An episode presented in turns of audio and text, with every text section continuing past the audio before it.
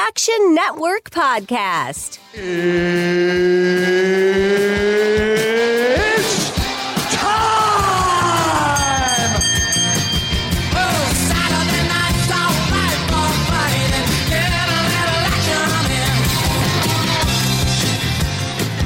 What's going on, everybody? Welcome in to the Action Network podcast. Today, we have our UFC Fight Night betting preview. Santos v. Hill is your main event at UFC Apex in Las Vegas.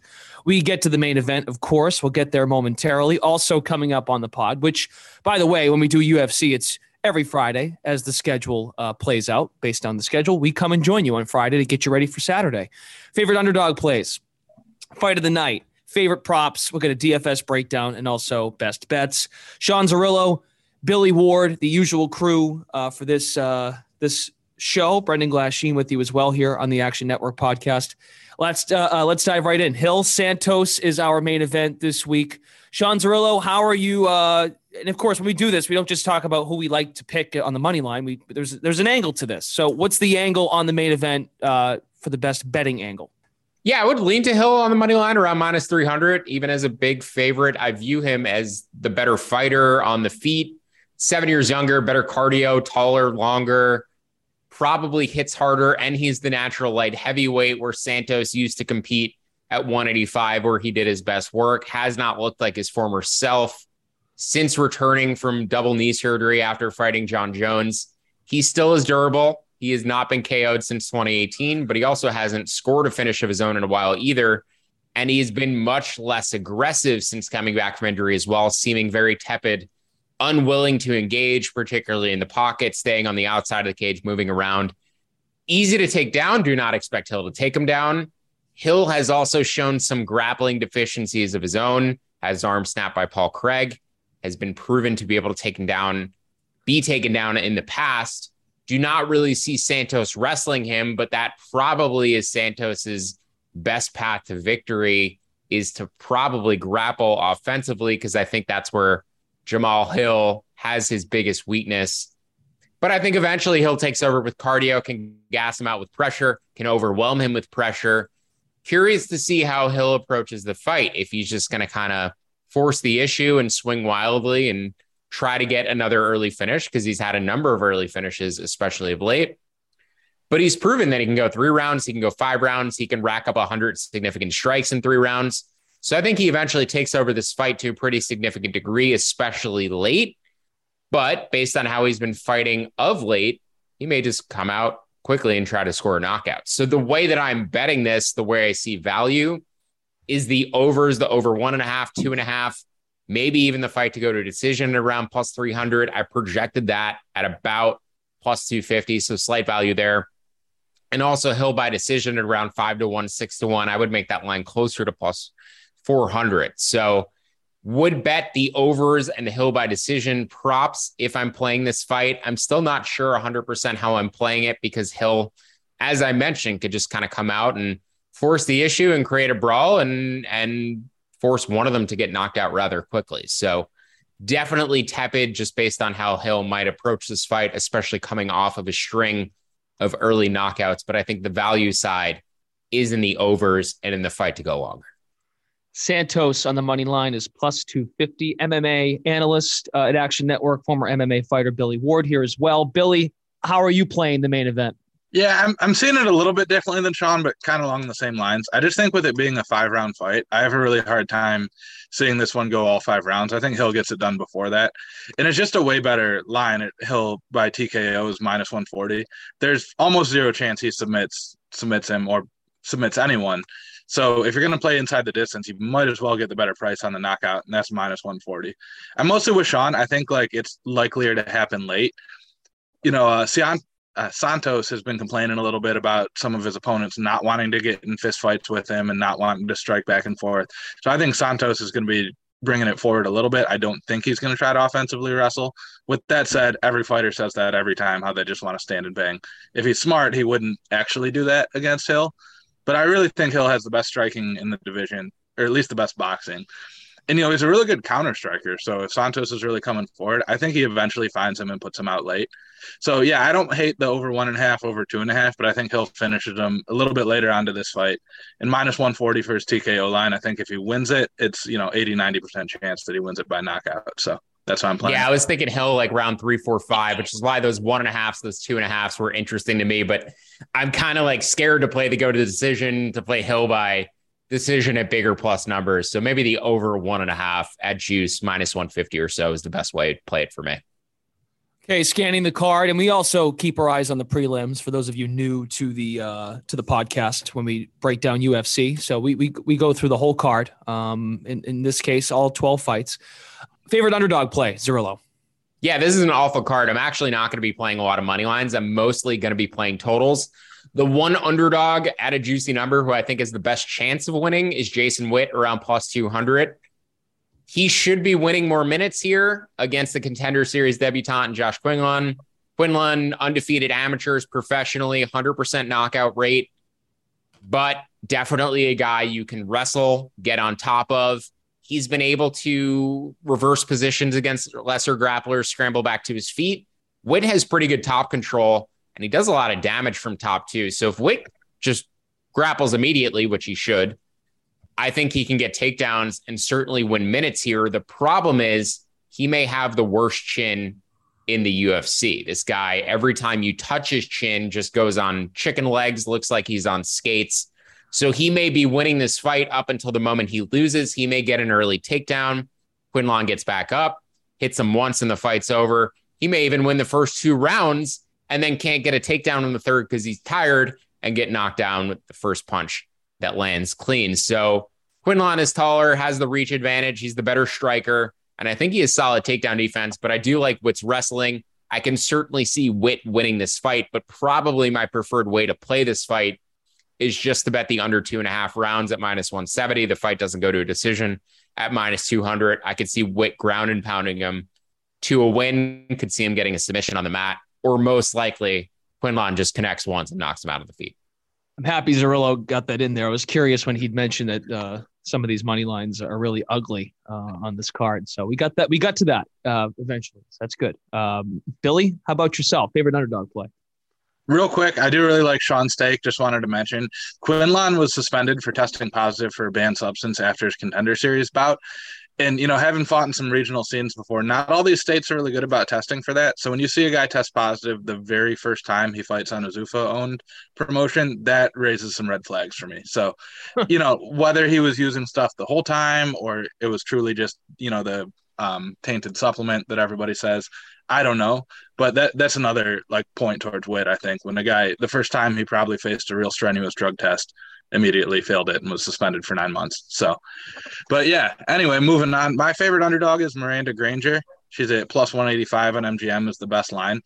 Now this will be her first fight back after having a kid and we talked about this a little bit the records of women fighters who carried their babies coming back is really not as bad as i thought it would have been i looked up a few you know, when they come back too quickly, that seems to be more of an issue. But she's had a pretty good layoff in here. And she just has a really good matchup against Cory McKenna. McKenna's one and one in the UFC. She lost to Elise Reed, who's not great, and then beat Kay Hansen, who doesn't really seem to be much of a fighter and was cut shortly thereafter that. So neither of those are impressive. You know, Granger's only one and two, but she fought way tougher competition. She has a, somehow has a 10 inch reach advantage against McKenna in this one, which I can't recall ever seeing, especially with people that short. So she should get the better of the striking exchanges. And then it's just another one where if we've got a female fight, highly likely to go to a decision, going to be kind of low level, that's when I want the plus money. So at plus 185 or so, that's the best line still out there. That's one, if you're listening, I would get to right away because she's been dropping throughout the week with MGM being a little bit of an outlier and not having moved it down yet. Okay, the fight of the night that Sean and Billy uh, want to discuss: uh, Luque v. Neal. Luque on the money line minus one eighty. Uh, Neal is at plus one fifty five. Uh, that is one of the that is a welterweight uh, matchup. Again, these fights are it's not pay per view. It's on ESPN or ESPN Plus. Um, it, it, varies, so just keep an eye on the schedule. But yes, Luque, Neal, Sean Zerillo. Again, like you kind of said, you kind of adhered to this in the in the last uh, in the underdog discussion you might be playing uh, totals more so than you will money lines. So is that kind of the same way you'll go about this? Yeah, I like this fight to go to a decision and plus money. Uh, both of these guys very durable. Do not see any submission threat from Geoff Neal. Can expect him not to get knocked out by Vicente Luque. Luque should be trying to pressure a lot, but Neal tends to back up, be very low volume, tends to try to get his fights to a slow paced affair where he is the guy with bigger power. He's probably going to lose on volume, may end up landing the biggest shot of the round and flipping it in his favor. So I think the margins here should be pretty close, even though I expect Luque to be more aggressive, to land more volume throughout the course of the fight. But the fact that Neal is a southpaw may take away some of Luque's best weapons. We are getting southpaw versus orthodox in this matchup, so he's not going to be able to kick the leg as easily, not going to be able to land his left hook as easily. I do trust him to be more active, would expect Luque to win more minutes, as I said, but this should be a competitive fight likely goes to decision more often than not. I think I made it about 53%, so minus 115, and you can get a plus 125 on that number. So the over two and a half fight to go to decision, and then either fighter to win by decision in the prop market as well. I think you can find value on either of their decision props. I know some of our Action Network contributors are taking a shot on Neal by decision at four to one. I think it's going to be a razor close decision if it gets to the scorecard. So just the GTD for me at plus money. I'll probably end up skipping the fighter to win by decision props. And one of one of those daring people is Billy Ward. Explain yourself. Yeah, I mean Sean pretty much laid out everything that I was looking at too in the same way. The only thing I will say is Luque has never been finished in the UFC, but he's one in four in fights that go to a decision. So, you know, I don't know how like sustainable that is or whether it's a feature of judging or just how he fights doesn't play well to the judges. But, you know, 20% win rate when the fights go to a decision isn't great. And then Neal also has a better track record against their two common opponents. He he beat Belal Muhammad, who Luque lost to, and then Neal got a faster finish against Niko Price. You know, I don't love the whole MMA math thing, but I think there's an angle to him being better longer in a fight where Luque probably has the better quick stoppage odds as the more aggressive fighter. So if I'm going to play it, I'll just take the four to one odds, lay like half a unit on it, and you know hope Neal gets the decision. And it's probably if it goes to a decision, people are going to complain on either side. So I want the longer ticket when it's one that we're going to be whining about, you know? Let's go to props. That's next here on the uh, the Action Network podcast, UFC betting preview, UFC fight night, main event Santos and Hill uh, in Las Vegas. Zerillo, where are we looking in the prop market? Yeah, I like Serghei Spivac on the money line. I also like Bryan Battle on the money line. I'm probably going to parlay those two guys up. But in terms of prop bets, Spivac mm-hmm. inside the distance at minus 120 may be the best way to play him. Also, that fight to end inside the distance at about minus 200. We'll get to a similar way. I'm playing my best bets as well, just for a different fight, but basically the same bets fighter to win inside the distance, fight to end inside the distance at roughly similar prices too, minus one, minus 120, about minus 170, minus 200 on the fight to end inside the distance. I like Spivac in this matchup in a heavyweight fight, even as a big favorite, because he's reliable to shoot takedowns. He has all the grappling upside here, not something you typically see from a heavyweight, but he is aggressive in pursuit of his takedowns, shoots over five or six per 15 minutes, lands more than three, 60% accuracy. He's really good at getting them from clinch positions too, which is where Sakai likes to fight in close from that Muay Thai clinch. So I certainly see Spivac getting into that clinch and getting trip takedowns from there. Sakai got out grappled by a kickboxer and Alistair Overeem, taken down multiple times. I expect Spivac to be able to take him down.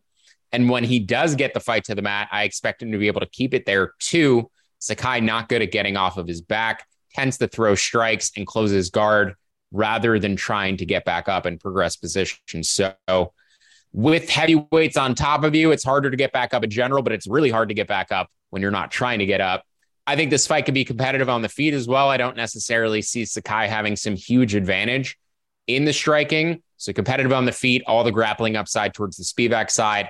Think he gets on top and either finds a submission or pounds Sakai out from mount. So Spivac inside the distance, minus 120, fight to end inside the distance, around minus 200. I think you could play either. You could play both. I'll probably end up playing both.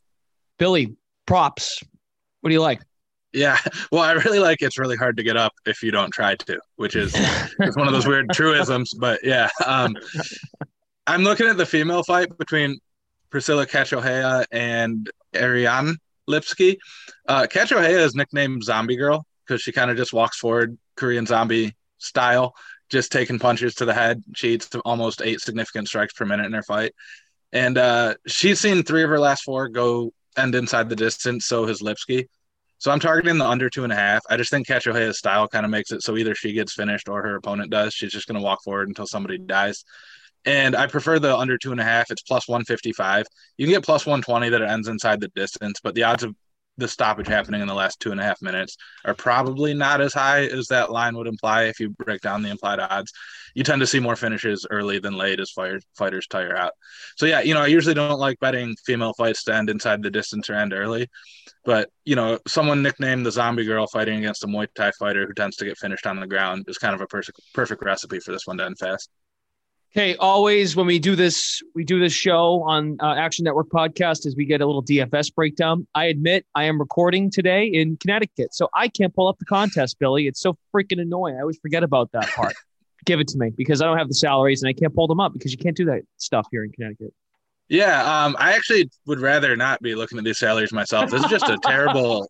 It's a terrible DFS slate because there's a bunch of you know really wide money lines as we've talked about, and all those fighters are really appealing. You know, Mike Mikhail Oleksiejczuk, really want to get him in there. Really want to get Terrence McKinney in there. Spivac, who Sean just mentioned, obviously Jamahal Hill. Like, these guys are all close to or above nine thousand, and I just don't really see any underdogs that I or cheap underdogs that I really like for GPP. So, you know, one of these cheap fighters is going to probably shock everyone, and that's going to be the one you need but I don't have the slightest clue who it is this time. I'm just going to mix and match, you know, two or three of those expensive fighters, try to let the Fantasy Labs optimizer do the work and mix in some of those cheaper fighters. And, you know, sometimes you get lucky on those. I'm going to take a stand. I don't want any Santos, but even the other three, like, could Augusto Sakai pull a knockout out of somewhere? Maybe. I don't know. Crazier things have happened.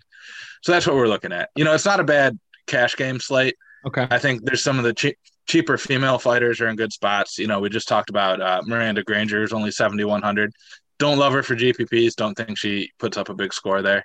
So yeah, outside of that, like I said, this is one where I'm not trying to get too deep into specific fighters. I'm just going to block off the fighters I don't like and let the optimizer do the work. Yeah, I'm like half kidding. I know we could pull up the optimizer, but um, it's more for effect. Uh, but yeah, I mean, being in Connecticut, I can't even open up the thing. So, anything to add there, Zerillo, before we go to best bets? This is somehow a worse DFS slate than it is a betting slate. Uh, mm-hmm. I agree completely with Billy. Like none of these underdogs are appealing. Since he brought up Terrence McKinney, the one thing I will say, McKinney is about as aggressive as a fighter as you will ever see. Uh, tends to get his guys out of there early, but if he doesn't, he can gas out big time. So Eric Gonzalez, 6,700 on DK live after round one. That's going to be pretty appealing. You may get like 15 to 1 on this guy after McKinney maybe 10 8 him in the first round. So look for Eric Gonzalez to potentially steal a comeback in the second or third round if he can survive the opening frame live after round one on Gonzalez, I think is an appealing play. Okay, before we wrap, as we always do, best bets for UFC Fight Night. And uh, we're going to start with Zerillo. What do you got? Yeah, I mentioned, you know, how I'm betting a fight, uh, this Spivac fight in the top prop section. I'm betting the Mikhail Oleksiejczuk versus Sam Alvey fight in pretty much the exact same way. Michal inside the distance at minus 120, fight to end inside the distance at minus 170. I think this is actually pretty good matchmaking. Now, Alvey is 36 years old on 07 and 1 in his past eight UFC fights, probably getting cut here, even if he manages to win. But Michal pressures a ton, and Alvey prefers to be on the back foot and counter. So it's actually very good matchmaking from a violence perspective because Oleksiejczuk's going to look to swarm him, pressure him, especially in the small cage. Alvey's going to look to move backwards and land one huge left hand. Oleksiejczuk does a really good at keeping a high tight guard even when he's moving forward. He's very good at moving his head as well. defends strikes at 64%. I would imagine his head strike defense is probably even higher because he's very easy to kick and hit to the body, but not as easy to hit upstairs. Alvey, 50 plus pro fights, definitely on the downside of his career, knocked out by Brendan Allen in his past fight. And what I really don't like, or from a violence perspective, but what I really do like, is that both guys are cutting to 185 here. Alvey's gone back and forth between middleweight, light heavyweight. Going back down to 185 at 36 years old is a recipe for disaster. Oleksiejczuk looks like he always should have been fighting at middleweight as opposed to light heavyweight. He was very small for light heavyweight. So I think this certainly favors him going back down to 185. He should be the faster man, should be the stronger man. And Alvey may just be a little more zapped than he has been fighting at light heavyweight. So I expect Oleksiejczuk to knock him out, like his knockout prop, like his inside the distance prop. I would consider his round one prop at plus 200, but I actually may even prefer to all of those the under one and a half at plus money as opposed to laying the minus 120 and his ITD prop tends to finish his fights earlier if he's going to finish them. And he doesn't have the best gas, gas tank even at light heavyweight. So moving down another weight class, probably is five, seven minutes of cardio. That's when I would expect him to have the highest chance of putting Alvey away. You can get plus money on that under one and a half. That may be the best way to play it. But his ITD odds at minus 120, the fight to end inside the distance at minus 170. I think those are all fine ways to play this fight. Okay, Billy, take us home. Best bet for UFC Fight Night. Yeah, Sean referenced it a little bit, but I'm actually seeing the Terrence McKinney fight a little bit differently. So I'm going to set this up for you guys a little bit. He's had three fights in the UFC. I believe two of them were on short notice. He has two wins, both in under two minutes and 11 seconds. Then he comes out against Drew Dober, looks awesome early on, drops Dober, but then totally just tank gasses out, ends up losing the fight, gets knocked out three and a half minutes in. If I'm Terrence McKinney's camp or his team, or even McKinney himself, I'm thinking that we need to get him some cage time. We need to get him, you know, practice at a measured pace, have him lasting longer in a fight. But when are you going to do that? You're not going to do that in a tough fight against Drew Dober. You're going to do it against Eric Gonzalez, who's 0 1 in the UFC and got knocked out by million year old Jim Miller in his debut. This is a pretty non threatening matchup for McKinney, I think. So I, I expect them to come out and just try to build some cage time. If this hits the second round, that's going to be more time than he spent in a UFC octagon in his previous three fights. And the best way I can see to bet that is the fight to start round two is plus 130. I have a suspicion that his camp is going to tell him, hey, let's win round one, like, you know, touch him up, win some minutes, and then round two kind of unleash him once we've worn him down a little bit. You know, it's hard to say because I don't know what they're thinking. I know that's what I would do if I were in McKinney's camp. And he just needs to build some endurance up a little bit there, get some experience in a fight that he doesn't win in 12 seconds. So at plus money, I think that's probably likelier than not to happen. It's also just crazy to see a guy who's favored to win a fight inside round one. So anytime I can bet against that, I'm going to do it at plus money. Excellent stuff as always, fellas. Uh, again, this is not pay per view this week. You can find these uh, fights on ESPN, ESPN Plus. Uh, that's going to do it for the Action Network podcast UFC betting preview. It's UFC Fight Night Santos v. Hill. Uh, goes down Saturday at UFC Apex in Las Vegas. For Sean Zerillo, Billy Ward, Brendan Glasheen, we will join you all again next week. We join you every Friday uh, as the schedule works itself out and get you ready for Saturday. Thanks for tuning in. Have a great weekend. We'll talk to you next week.